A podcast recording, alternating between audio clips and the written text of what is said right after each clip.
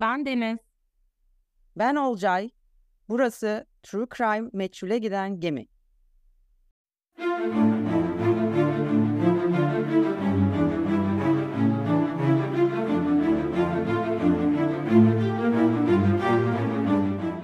Merhabalar, nasılsın Olcay? Merhaba, senin parlatıcın sayesinde günüm biraz olsun aydınlandı ama ben bugün depresyondayım. Depresyona girmeye karar verdim çünkü girmemek için hiçbir sebebim yok, kusura bakma. Sana da soracak değilim. Bak, güneş gibi aydınlatmaya çalışıyorum. Uzakların çok iyi toplantı mı vardı? Evet. Bak, arka planımı değiştirdim. Biraz daha profesyonellik. Evet, çok iyi şey gibisin, müdür odası gibisin, sağ taraftaki o şey Türk bayrağına. Hemen bir İstiklal Marşı alır mıyız? Gerçekten gözüküyor değil mi? Evet, Türkiye'de olduğumuz belli olsun istedim deyip. O zaman tabii hazırsanız ki anlatmaya başlıyoruz. Lütfen hadi başlayalım. Biz garip bir şekilde New York'ta bölüm işlememişiz değil mi? Hatırlamıyorum yani, New York işlemedik mi ya? İşlediysek bize yazın lütfen. Şurada New York'taydınız diye. O kadarı da kafamda tutamam artık. Zaten bölümleri tutmakta çok zorlanıyorum. Çok yanlış diye sordum. Çok doğru. Çok doğru söylüyorsun. Neyse. Şimdi New York'tayız ve 2019'dayız. Çok yakın bir tarihten bahsedeceğiz. New York'ta Utica'dayız. Utica diye okuyorum ben. Demin de baktım. Amerikalılar da Utica diye okuyormuş. Neyse, burası New York'un taşrasında bir şehir. Yaklaşık 62 bin nüfusa sahip olan eski bir sanayi merkezi ayrıca. 20. yüzyılın ortalarından sonlarına kadar diğer Rust Belt şehirleriyle birlikte büyük bir ekonomik gerileme yaşamış ve günümüzde de maalesef hala toparlanamamış ekonomik anlamda. Neyse, şu an New York'ta yaşayanları üzülecek değiliz herhalde. Burası üniversite hokeyi, büyük İtalyan nüfusu ve nispeten yüksek suç oranlarıyla tanınıyor. Bianca'nın ortaokul arkadaşlarından biri olan, Bianca diye birinden bahsedeceğiz. Çok pardon, çok kötü anlattım. Bianca diye bir kızdan bahsedeceğiz. Bianca'nın bir arkadaşı var. Bu ama bölgeyi anlatmak için söylüyorum bunu. Arkadaşı burasıyla ilgili şöyle söylüyor, bölgeyle ilgili. Haberleri açtığınızda genellikle birinin vurulduğuna dair bir şeyler çıkarmış. Yani birazcık belalı bir yer yani. Ama yine de yerli bir halk da var ve birbirlerine çok bağlılar. Yani her ne kadar insanların çoğu buradan şikayet etse de bir bölüm, bir aileler falan burada yaşayıp hayatlarına devam ediyorlar. Normal insanlar da yaşıyor ama çok da muhteşem bir yer değil. Demin biraz bahsettiğim, tek kelimeyle Bianca dediğim Bianca bu sıralarda 17 yaşında. Ailesiyle birlikte Utica, New York'ta yaşıyor. Kendisi liseden yeni mezun olmuş. Yakında üniversiteye gitmeyi planlıyor. 2 kardeşi var. Anne babası birkaç sene önce ayrılmış. Babasının hayatta aktif bir rolü yok. Üniversitede de psikoloji okumak istiyor. Gelecek sonbaharda bir okuldan kabul almış. Buraya gidecek. Hoş bir geleceği var. Ne yapmak istiyor? Akıl hastalıklarıyla mücadele eden ergenlerle ve gençlerle çalışmak istiyor. Onun hayali bu. Çünkü kendisi de aslında bir akıl hastalığıyla mücadele ediyormuş. Neymiş bu? Bianca'ya daha küçükken, daha çok gençken, ergenliğin ilk başlarındayken kişilik bozukluğu teşhisi konmuş. Ve bu nedenle insanlarla ilişki kurmakta zorlanıyormuş. Yani şöyle, gerçek dünyadaki insanlarla bağlantı kurmakta zorlanıyormuş. Dolayısıyla günümüzde de çok yaygın olan bir şey. Daha çok online insanlarla konuşuyor. Yani annesinin anlatmasına göre Bianca internette bir topluluk oluşturmuş. Ve kendisi için bu online mecrada yarattığı kişilik gerçekte olduğundan daha iyiymiş. Ve bu kişiliğe duyduğu güvenden dolayı çevrimçi ortamda daha kendisini iyi hissediyor. İşte daha yaratıcı bir şekilde gelişiyor ve kendisiyle aynı kişiliğe sahip diğer kişilerle bağlantı kuruyor. Yani kendisine yakın hissettiği kişilerle. Bu hissiyatı çok iyi anlıyorum bu arada. True Crime meçhule giden gemide de tam olarak bu var. Neyse, konu bu değil. Kendisi bu arada böyle inanılmaz takipçili biri mi? Değil aslında, mikro influencer. Yani milyonlarca takipçisi yok ama şu an baktığımızda, Instagram'ına baktığımızda 138 bin takipçisi var. Ama bu olay yaşandığında 2019'da yaklaşık 3.000-4.000 kişilik bir takipçisi varmış. Nerelerde içerik üretiyor? Bir sürü yerde içerik üretiyor aslında. Instagram'da çok aktif. Ayrıca Discord ve 4chan platformlarında aktifmiş. Olcay, 4chan'i hiç duydun mu sen? Ya 4chan'i duymuştum. Çünkü benim eski eşim bir anime manga tutkunuydu. Hı. O sebeple çok hani bildiğim bir platform ama hani yani aktif bir şekilde kullandığım değil ama hani kulak dolgunluğumda 4chan'in hani biraz içeriğini biliyorum. Bizim takipçilerimiz muhtemelen biliyordur. Ben 4chan'i hiç duymadım. Türkiye'de yasakmış bu arada şu an. Sanırım birkaç sene önce bazı ünlülerin uygunsuz fotoğrafları burada yayınlanmış. Ama muhtemelen bu bir bahanedir. Yani zaten uygunsuz fotoğraflar bir sürü yerde yayınlanıyor yani. 4chan'i neden kapatmak istesinler? Peki çok azıcık anlatayım. Benim gibi bilmeyenler için biraz aydınlanalım. 2003 yılında yayına girmiş 4chan. Olcay'ın dediği gibi resim tabanlı Japon forumlarına örnek alınarak hazırlanmış bir site. Ve ilk başlarda site ilk aktif olduğu zamanlarda resim ağırlıklı Japon kültürlerin etkilerini barındırıyormuş.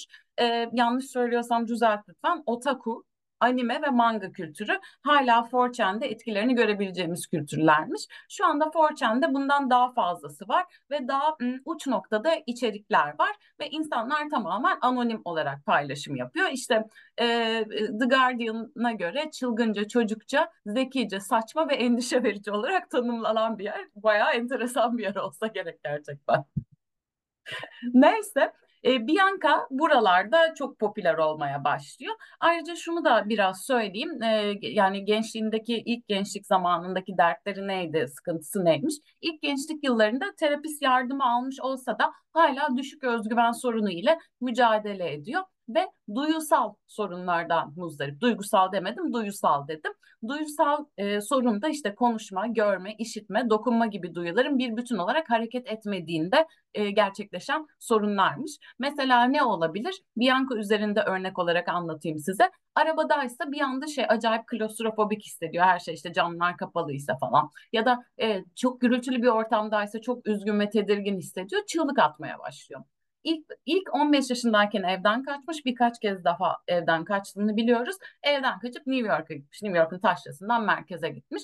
Ve mesela 2018'de bu olaydan bir sene önce, Ekim 2018'de Albany, New York'ta bir akıl sağlığı kliniğine kabul edilmiş. Şubat 2019'a kadar da orada kalmış. Ve artık olayımıza geliyorum. 2019 yılındayım. Artık internette onu işte hashtag değil, tırnak içinde seven bir insan topluluğu var artık online ne kadar olabilirse.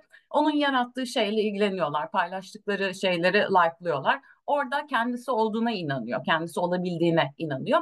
Ve çevrim içi olarak kurduğu bu toplulukta bu insanlarla işte inanılmaz bağlı, sürekli onlarla yazışıyor, bir şeyler paylaştığı için artık gerçek hayattaki insanlardan uzaklaşıyor ve çevrim içi olarak daha fazla zaman geçirmeye başlıyor.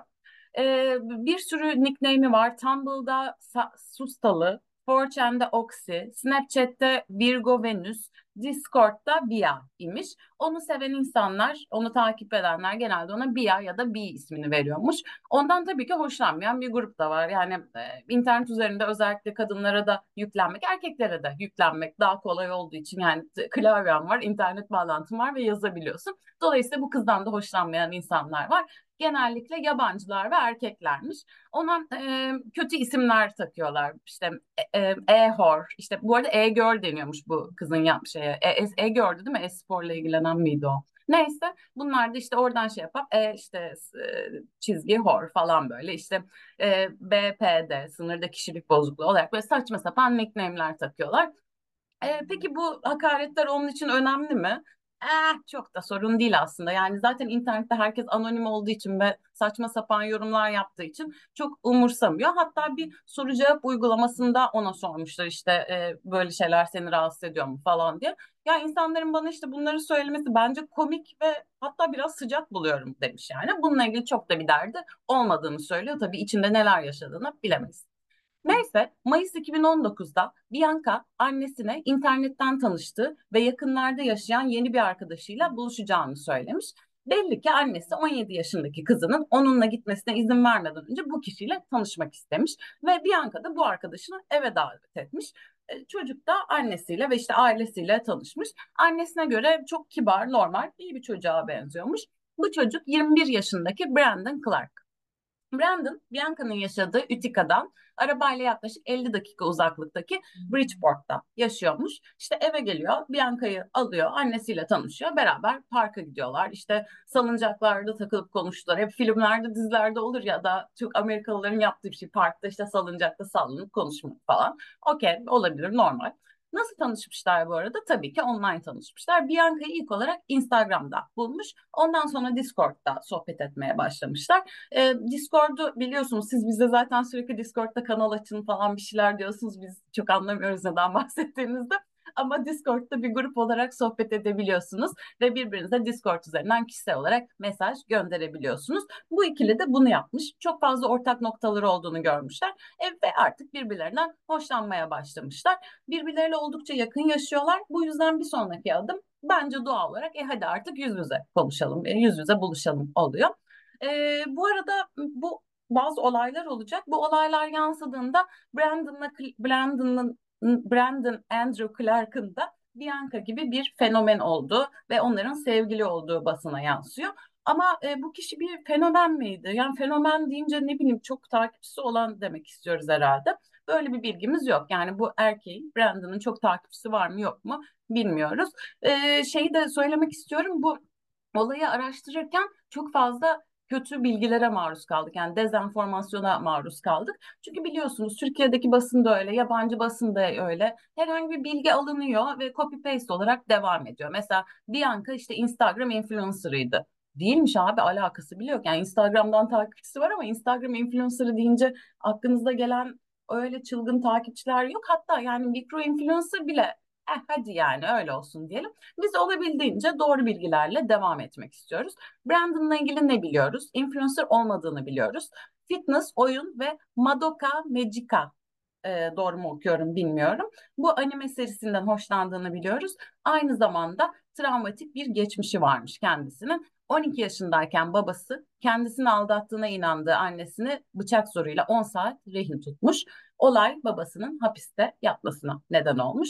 Brandon'ın annesine göre daha sonra alakasız suçlamalarla tutuklandıktan sonra kendisi Brandon'da koruyucu aileye verilmiş. Yani hem babası hapse gidiyor, annesinin de galiba uyuşturucuyla ilgili bir şeyler vardı. Ondan sonra Brandon koruyucu ailede büyüyor. Brandon'ı tanıyanlar çocukken, daha doğrusu Brandon'ın en yakın arkadaşı çocukken onun inek, kibar ve hata yapmaya hazır biri olduğunu söylüyor. Bu kişi isminin gizli kalmasını istiyormuş. Sadece şey diyor, çok kibardı, çok tatlıydı ama takıntılıydı biraz diyor. Yani bir şeye böyle o sırada işte Pokemon trend mesela, inanılmaz sürekli ondan bahsediyor. Pokemon'la ilgili gözüne çarpan her şeye odaklanıyor diyor. Ama yine de Brandon'ın nispeten normal bir çocuk olduğunu ve yakın olduğunu söylüyor. Ta ki araları niye bozulmuş? Brandon'ın Lolicon'a karşı bir takıntı geliştirdiğini öğrendiğinde, Lolicon'da çok garip şeylerden bahsediyoruz bu bölüm, yani bana da yeni oluyor. Genç kızların yer aldığı Japon mangasıymış ve kendisi 16 yaşındayken 12 yaşında bir kızla mesajlaşmış. Arkadaş da bunu öğrendiğinde Brandon'la yüzleşmiş. Şey ekleyeyim, Lolicon bir şeyde de biraz erotik içerikli bir platform diyeyim hatta. Hani onun da bilgi olarak kenarda tutmakta fayda var. Evet. Ve 12 yaşındaki bir kız bu platforma üye, bu da 16 yaşında, bu yani çok normal bir şey değil.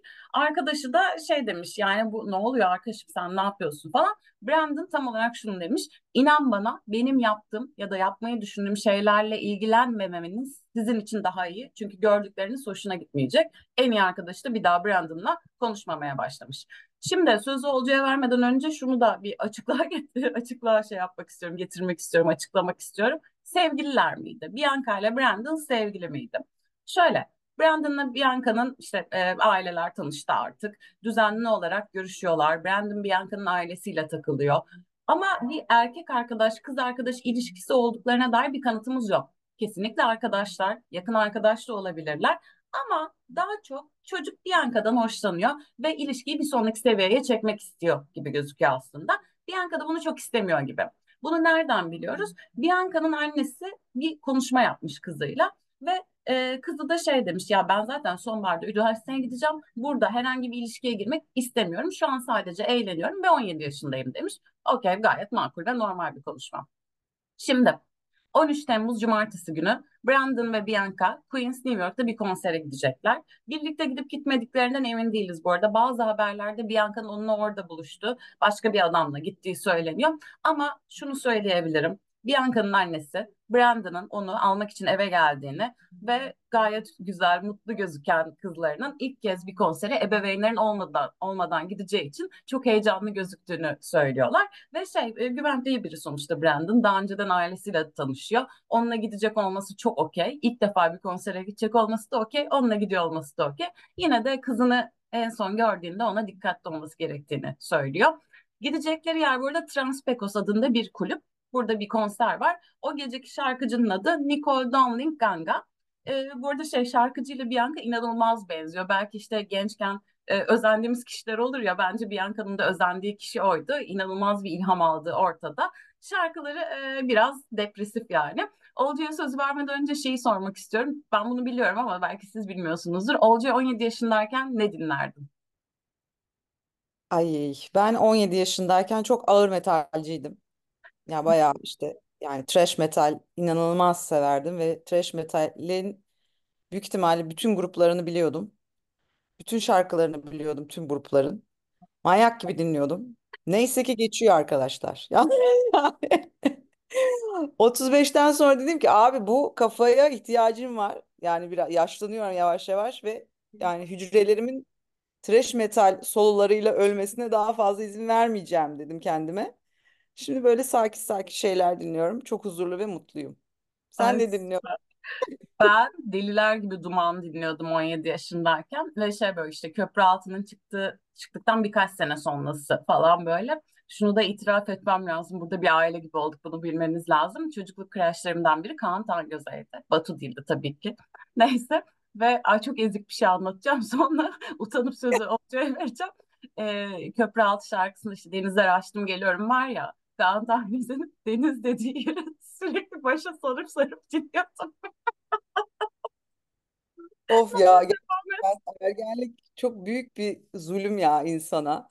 Ama geçiyor, gerçekten geçiyor arkadaşlar. Yani bende de mesela var, kendini çok kötü hissetme diye ben de kendimden aldım. Seninki yine en azından daha ulaşılabilir bir crush'mış. Ben de Megadeth diye bir grup var işte, yani çok iyi bir thrash metal grubudur. Onun bateristi Nick Menza vardı. Hastasıyım yani, ölüyorum adam için o zamanlar. Ve diyordum ya, biz Nick Menza ile evleneceğiz, çocuğumuz olacak ve çocuğumuzun ismi Nicole olacak. Çünkü Nick Olcay'ın olur. Bu kadar da vizyonsuz, varoş bir insan. Yani. Of, bu bölüm çok itiraf ettik, lütfen daha fazla devam etme. Ya kendini kötü hissetme. Ya bunlar yaşandı, bunlar oldu. Tamam. Neyse ki çok şükür. Efendim devam ediyorum. Brandon ve Bianca bu konsere gidiyorlar. Brandon Bianca'yı konsere götürüyor. Ama Bianca annesine daha önce konserde yeni biriyle tanışacağını söylemişti. Deniz'in söylediği gibi. Bianca'nın annesi ona bu yeni arkadaşıyla henüz tanışmamış olmasının sorunu olmadığını. Çünkü zaten Brandon'la gidecek. Brandon'ı tanıyor anne ve onun hani iyi, normal, gayet de Bianca ile ilgili bir çocuk olduğunu, iyi bir arkadaşı olduğunu düşünüyor. Dolayısıyla buradan anladığımız şu: aile, anne özellikle Brandon'a gerçekten güveniyor. Bu diğer çocuğun ismi, Bianca'nın hani yeni tanıştığını söylediği diğer çocuğun adı Alex. O da Discord'da, Jersey City'de yaşıyor. Ve görünüşe göre Bianca onunla aslında biraz daha romantik bir buluşma gerçekleştirmek istiyor. Brandon'la olan ilişkisinin aksine, Brandon'la çünkü bir arkadaş ilişkisi yürütüyor. Peki Brandon bunu biliyor mu? Bundan emin değiliz. Sonuç olarak konserdeler, içkiler içiliyor, maalesef sigaralar içiliyor. Yine ergenlik sorunu, yani sigara içince büyük olmuyorsunuz arkadaşlar ya da içki içince küçük yaşta büyük olmuyorsunuz. Bunlar hep kandırmaç dediğimiz şeyler. Ve ayrıca cool da olmuyorsunuz, kokuyorsunuz sadece. Onu da bir ekleyelim. Yani bunların hepsini yapmış bir insan olarak söylüyorum. Hiçbir halta yaramıyor yani bunlar. Saat 10'da, akşam 10'da konserden ayrılmadan önce bir noktada şöyle bir şey gerçekleşiyor. Bianca ve Alex öpüşüyorlar. Bu bir arkadaşıyla Discord DM'den şöyle konuşuyor. Bianca şöyle söylüyor. Ay çok güzel kokuyor diye yazmış. Sigara içmiş bir insan asla çok güzel kokamaz Bianca. Neyse o mükemmel, aşık oldum. Brandon çok aşık oldum falan diye anlatıyor Discord'dan arkadaşına. Fakat hani Brandon bu durumdan pek de hoşnut gözükmüyor. Çünkü görünüşe göre Bianca ve Alex arasındaki bu öpüşme olayı Brandon etrafta yokken gerçekleşiyor. Ve Brandon da bu olayı Queens'ten eve dönerken öğreniyor. Üzülüyor, epey üzülüyor ve epey kıskandığı da daha sonra anlatacağımız şeylerden anlaşılacağı üzere ortada. Yine bunu Bianca'nın Discord'dan konsere beraber gittiğim arkadaşım çok kızgın bana demesinden de anlıyoruz. Bundan sonra işler biraz boyut değiştiriyor, biraz karanlıklaşıyor. Biz bunların hepsini nereden takip edebiliyoruz? İnanılmaz aktifler sosyal medyada, yaşları gereği belki de. Brandon sosyal medyasında arabayla gittikleri yolu çekiyor. Karanlık bir yol. Sadece işte arabanın içerisinden çekildiği belli ve üstüne, yani o fotoğrafın üstüne şey yazıyor. Here comes hell, it's redemption right yazıyor. Yani işte cehenneme hoş geldin ya da cehenneme gidiyorum, cehennemin ağzındayım ya da ve işte bir kefaret gibi değil mi yazıyor. Fotoğraf bununla sınırlı kalmıyor ne yazık ki. Bundan sonra öyle bir şey paylaşıyor ki bütün olay bir kabusa dönüşüyor aslında. Brandon sosyal medyasında Bianca'nın ölü bedeninin fotoğrafını paylaşıyor. Ve Brandon'ın fotoğrafı yayınlamasından bir saat sonra sabah 7:21'de ülkenin her yerinden Utica Polis Departmanı'na Bianca Michelle Devins adlı bir kadının rahatsız edici bir resminin yayınlandığı yönünde telefonlar yağmaya başlıyor. Polis departmanı ayrıca teyzesinin evinde intihar notuna benzeyen bir mektup bulan Brandon Clark'ın aile üyelerinden de telefon alıyor. Brandon ayrıca Instagram hikayesinde "Üzgünüm Bianca" başlığıyla bir kadının kanlı kolunun resmi de dahil olmak üzere endişe verici görüntüler ve mesajlar yayınlıyor. Biyografisini öldüğü gün olarak güncel tarihi gösterecek şekilde değiştiriyor. Kendi annesine de gece Facebook'tan "Çok üzgünüm anne, seni seviyorum" yazıyor. Sabah 7:30 civarında 911 görevlileri Brandon'dan bir telefon alıyor. Onlara nerede bulunduğunu söylüyor. Pau Caddesi, Bianca'nın liseye gittiği yerden yaklaşık 2,5 kilometre uzakta çıkmaz bir yolun adresini veriyor.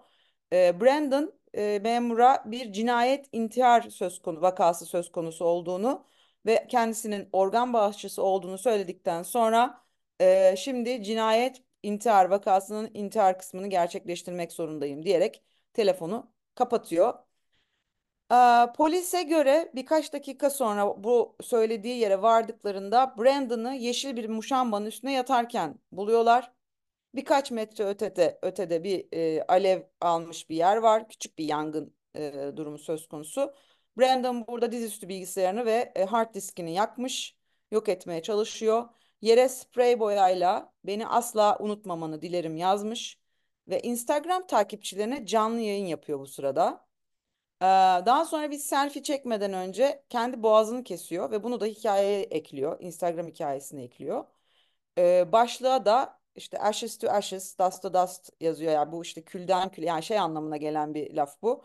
İşte İncil'de geçiyor galiba bu. Hani topraktan geldik, toprağa gidiyoruz gibi bir hani dini içerikli bir yazı. Bir araştırmacı olan Peter Paladino, "Bu kadar acı vereceğini tahmin ettiğini sanmıyorum" diyor kendi yaptığı eylem için Brandon'ın. "İleri geri sallanıyordu ve acıyla savaşıyordu" diye anlatıyor. Memurlardan biri Brandon'a bu sırada Bianca'nın nerede olduğunu soruyor. "Nerede olduğunu sanıyorsun?" diye cevap vermiş o da. Tam o sırada bir memur muşambanın altından koyu renk saçların çıktığını fark ediyor. Yani işte o da orada aslında Bianca'nın cesedi de maalesef orada. Bu durumdan anladığımız şey şu: Brandon aslında evet selfie çekerek kendi boğazını kesiyor ama tabii bir insanın kendini öldürmesi o kadar kolay değil. Muhtemelen yeteri kadar derine inemiyor ve buradan aslında ölmeden kurtuluyor. İntihar eylemi başarısızlıkla sonuçlanıyor ve iyileşiyor. Buraya kadar olan kısımda bir konuşalım istiyorum Deniz. Nedir bu gençliğin hali? Allah aşkına neneler gibi konuşmak istiyorum şu anda. Ya, nedir yani? Ya şöyle, her nesil bence bir sonraki nesille ilgili bunu söyler ama yani gerçekten böyle cinayeti sosyal medyadan paylaşmak, sosyal medyadan ceset paylaşmak, günümüzde Türkiye'de de bu işte evet, hayvanlara işkence yapıp sosyal medyadan paylaşmak falan, bunun motivasyonu nedir? Bilmiyorum. Ya aynı şekilde şeyde de, yani ülkede de hani kadına yönelik şiddette de paylaşan var, işte şöyle yaptım böyle. Bu hakikaten nedir ya? Bu nasıl bir seviye abi bu? Şey mi acaba, yani gerçekliklerden çok bağlantıları kopuk değilse, yani hepsinin tabii bence evet, hepsinin ruh hastası var, ruh hastalığı vardır, psikolojik rahatsızlığı, ama alkış tutulacağına mı inanıyorlar? Ben en çok bundan korkuyorum. Bilmiyorum ya, nasıl bir motivasyon. Bir de mesela şey vardı, hatırlıyor musun? Bundan seneler evvel biri canlı yayın açmıştı ve orada intihar etmişti. Evet. Hatırlıyorsun. Ya bu sürreel durumu ben algılayamıyorum. Benim zihnimin herhangi bir yerine oturmuyor bu şey. Yani başka birine ya da kendine verdiğin zararı canlı yayında başka insanlara duyurma fikrini ben şey yapamıyorum. Algılayamıyorum. Yani beynimden, çeperlerinden geçmiyor şeyi. Çok tuhaf. Gerçek, çok büyük bir soruna işaret ediyor bence bu. Bu konuda fikriniz varsa, özellikle psikiyatr, psikologsanız lütfen bize yazın. Biz işin içinden çıkamıyoruz bununla ilgili. Profesyonel görüşte merak ediyoruz açıkçası. Hakikaten ben de merak ediyorum. Yani bu dönemin bu işte teknoloji çağının getirdiği nokta nasıl bir nokta? Ya bunu bayağı tartışmak istiyorum ben, hani şey, yani ciddi bunu konuşalım istiyorum. Çünkü bu başka, ya suçun şeklini de değiştiriyor aslında. Yani bizim bildiğimiz bu zamana kadar gelen suç şeklini büken, kavramın içerisini değiştiren bir durum var burada. Ve belki de buradan gerekli analizlerin yapılıp, gerekli sosyolojik çıkarımların yapılıp, ileriye dönük olarak yeni suç hikayelerinin bir öngörüsü yapılmalı ve hatta buna çalışarak, yani gerekli polis memurları ya da kolluk kuvvetleri buna hazırlanmalı belki de. Yani ileride biz neler yaşayacağız? Bunun şimdiden bir ön çalışmasının yapılması gerektiğini düşünüyorum ki bunu düşünen, ya bir tane ben naçizane Allah'ın Olcay'ı değildir herhalde. Yani bunu düşünen başka yetkili kişiler vardır diye umuyorum. Aklına gelmemiştir diye düşünüyorum, umuyorum. Umarım. Yani İzmir'de yaşayan bir garibanın aklına geldiyse daha başkalarının aklına gelmiştir diye umuyorum. İnşallah gelmiştir arkadaşlar. Diyor ve devam ediyorum. Brandon, az önce de söylediğimiz gibi yaraların hafifliği sebebiyle iyileşiyor. Ertesi gün doktorlar onu sorguya çekebilecek kadar, hem de yani bayağı hızlı bir şekilde iyileşiyor. Ve Brandon Clark'ın yaptığı iddia edilen suçun Discord ve Instagram'da yayınladığı kanıtlarla birleştiğinde ya bunu araştıran araştırmacılar ya da işte kolluk kuvvetleri iletmek istediği tek bir mesaj olduğunu düşünüyorlar. Kendi topluluğunun deyimiyle, yani Brandon'ın kendi topluluğunun deyimiyle kendisinin Bianca'nın bir beta yörüngesi olmadığını ifşa etmeye çalışıyor. Nedir bu beta yörünge hikayesi? Bir kızın etrafında, yani bunu hani işte şey argo bir deyim olarak, yeni nesil bir deyim olarak nitelendirebiliriz. Beta orbiter diye geçiyor. Yeni şey işte bir kızın etrafında sürekli işte onun uydusu gibi davranan, işte ona böyle bir şeyler yapmaya çalışan ama kızın asla yüz vermediği tip diye özetleyebiliriz herhalde beta orbiter'ı, beta yörüngeyi. Yani öyle biri olmadığını, aslında onun hayatında çok daha önemli bir yere sahip olduğunu anlatmaya çalışıyor. Kontrol Bianca'da değildi, bendeydi. Ben dalga geçilebilecek biri değilim. Her şeyin odağında aslında ben varım, Bianca değil mesajı vermeye çalıştığını söylüyorlar. Ve dolayısıyla hani Alex'le öpüşmesi ya da işte Alex'le romantik bir date'e çıkması, hani tırnak içinde, bunun aslında böyle olmadığını, kadının, ya yani Bianca'nın da ona aslında çok değer verdiğini göstermeye çalışıyor. Fakat olay tabii, yani zaten tuhaf başlayan bu olay, tuhaf bir şekilde ilerleyen bu olay, işte ölü, ya ceset resmi, işte intihar ederken canlı yayın vesairenin sonunda sosyal medyada iyice çılgına dönüyor. Yaşanan dehşet daha da artıyor. Bianca'nın cesedinin fotoğrafı Discord'da yayınlandığı için "Rip Bianca" hashtag ile ölümünden birkaç saat sonra Twitter'da trend olmaya başlıyor mesela. Bianca'nın cinayeti anında insanların kendi gündemleri yansıtabilecekleri bir tuval haline geliyor o ceset. Bianca'nın aseksüel olduğu, akıl hastası olduğu, ağır uyuşturucu bağımlısı olduğu, bunun gibi yani milyonlarca söylenti yayılıyor. Bazıları onun öldürülmesini işte 4chan kültürünün kadın düşmanlığını kınamak için bir fırsat olarak değerlendiriyor. Ya sonuç olarak bir insanın yaşamının sonlanması, bir insanın artık sadece bir cesetten ibaret oluşu ile birlikte o metalaşıyor. Yani herkesin sağa sola çekebileceği bir ne diyeyim aslında bir organik maddeye dönüşüyor. Brandon Clark'ın Discord'da paylaştığı ve hızla Instagram'a da yayılan fotoğraf tabii artık iyice çılgınca etrafta dolaşmaya başlıyor. Günlerce Bianca'nın adını aramak ya da Rip Bianca hashtag'ini onu görmeden Google'da gezmek imkansız hale geliyor. İlk başta Instagram fotoğrafları platformdan silmek için elinden gelen her şeyi yaptığını iddia ediyor. Ve yaptığı açıklamada şunları yazıyor. Instagram olarak hepimiz Bianca'nın trajik ölümü karşısında şok olduk ve üzüldük.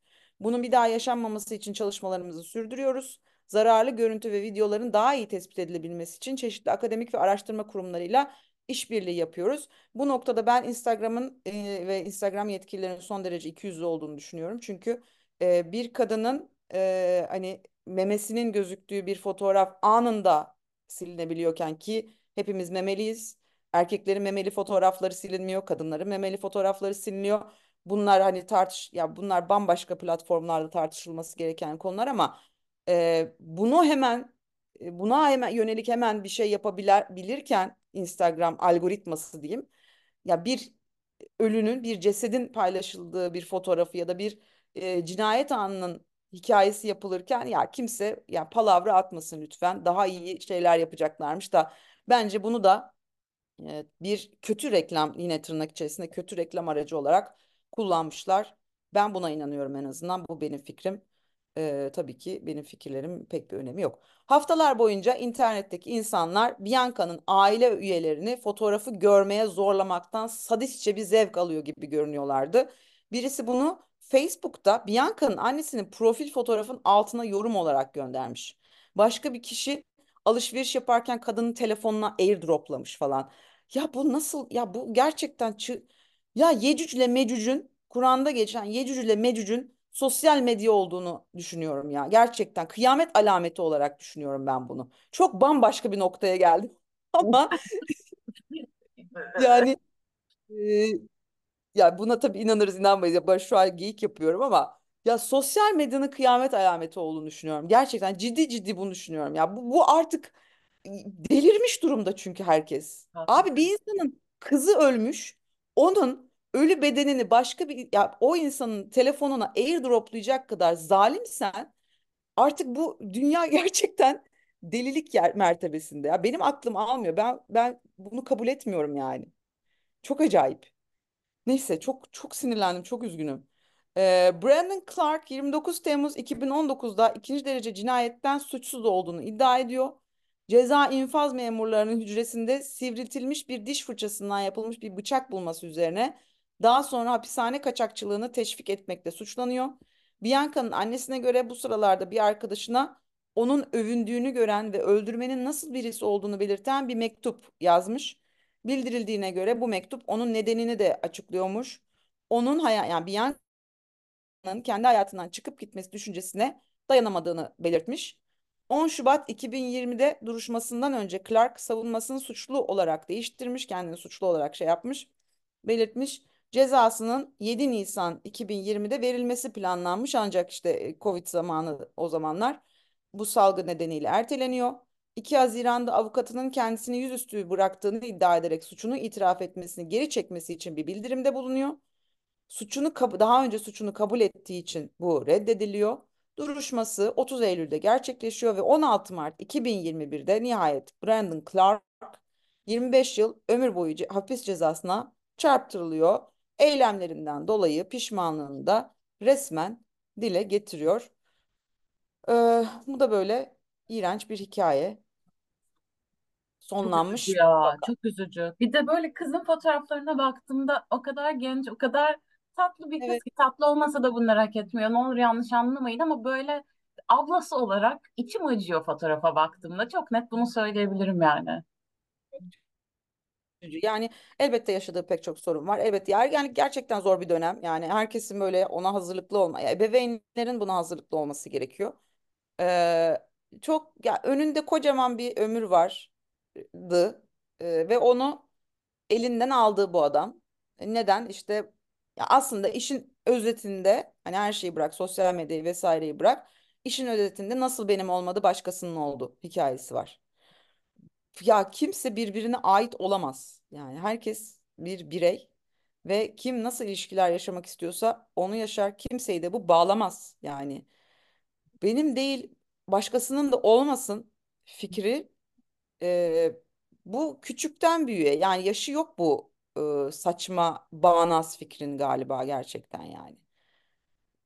Evet, bir de ek olarak şunu eklemek istiyorum. Böyle olaylarda hep bunu seninle de çok konuşuyoruz. İşte ne bileyim, şuna dikkat edilse belki olmaz mıydı ya da şu bilmem ne falan. Aile her şeyi yapmış, çocukla tanışmış, çocukla bayağı bir süredir tanışıyor. Çocuk onların evine girip çıkmış, yani kızını ona emanet etmişler falan. Ben ailede ne yapsın ki daha, değil mi? Yani ne yapabilir ki? Ya düşünüyorum kendim mesela yani. Daha ne yapabilirsin ki? Tanıştın, aileyle tanıştın, onun ailesiyle de tanıştın. Belki hani orada şey yapılır ama ya bilmiyorum bu yapılabilir mi? Ya çocukla tanıştın, bir sorun yok gibi gidip yine anası babasıyla tanışır mısın mesela? Bir göreyim annesini babasını. Belki görsen oradan bir şey çıkaracaksın ama zaten onların ürünü olan, onların yansıması olan çocuk karşında ve son derece normal geliyor sana. Ya da son derece yani iyi, kibar vesaire geliyor. Yani bir noktada belki de gerçekten ebeveynin de yapabileceği bir şey yok ya. Ama mesela o annenin kendini paraladığından eminim yani şu anda çocuğu başka bir çocuk yüzünden ki bence ikisi de çocuk, evet. Yani hani birkaç yaş daha büyük bir şey değişti. Başka biri yüzünden öldü ve ya sürekli şey dediğine eminim. Yani ben buna engel olabilirdim dediğine eminim yani. Anne vicdanı çünkü. Çok berbat bir şey ya. Çok çok üzücü bir şey gerçekten. Ay öyle. Bizin şiştiği bir bölüm daha sayın dinleyiciler. Neyse, ne yapalım, yapacak bir şey yok, hayat bu, sürekli böyle şeyler oluyor. Öf aman, neyse, ne yapacaksın, bu hafta nasıl geçiyor? Var mı planın? Bursa Kitap Fuarı başlıyor. Bir gözler belerdi lan, ne diyor lan bu? Ne alaka abi? Bursa Kitap Fuarı var hafta sonu. Cumartesi birkaç saat Bursa Kitap Fuarı'nda olacağım. Bursalı dinleyicilerimiz varsa, kitap fuarına gelmek istiyorlarsa standımızı biliyorsunuz. Gelebilirsiniz, merhaba diyebilirsiniz. Çok memnun olurum. Öyle, senin var mı bu hafta planların? Biz Bursa'ya katılmıyoruz. Öyle de bir şeyiz. Öyle de bir artistiz. Niye? Tamam peki, karşı. Katılmıyoruz. Öyle standart. Ben şimdi birazdan arabamı satmaya gideceğim. Biraz hüzünlüyüm. Aa, söylemedin bana. Onu şey yapamadık, konuşamadık. Aa, ona gideceğim. Biraz üzünlüyüm biliyorsun arabamla olan şey. Bütün arkadaşlarım da iyice bildiği gibi. Ben arabama çünkü sadece bir araba gözüyle bakmıyorum. O benim için evcil hayvan gibi. Petimi satmaya gidiyorum. Başka bir pet alabilir miyim bilmiyorum. Türkiye el koşullarına bakacağız. Gelişmelerden seni ve sevgili dostlarımızı tabii ki haberdar edeceğim. Evet, zaten onlarla aynı anda duyuyorum bazı şeyleri. Oo, lafı koydu ve gidiyor. Tamam. O zaman görüşmek üzere sevgili dostlar. Hoşça Esen kalın.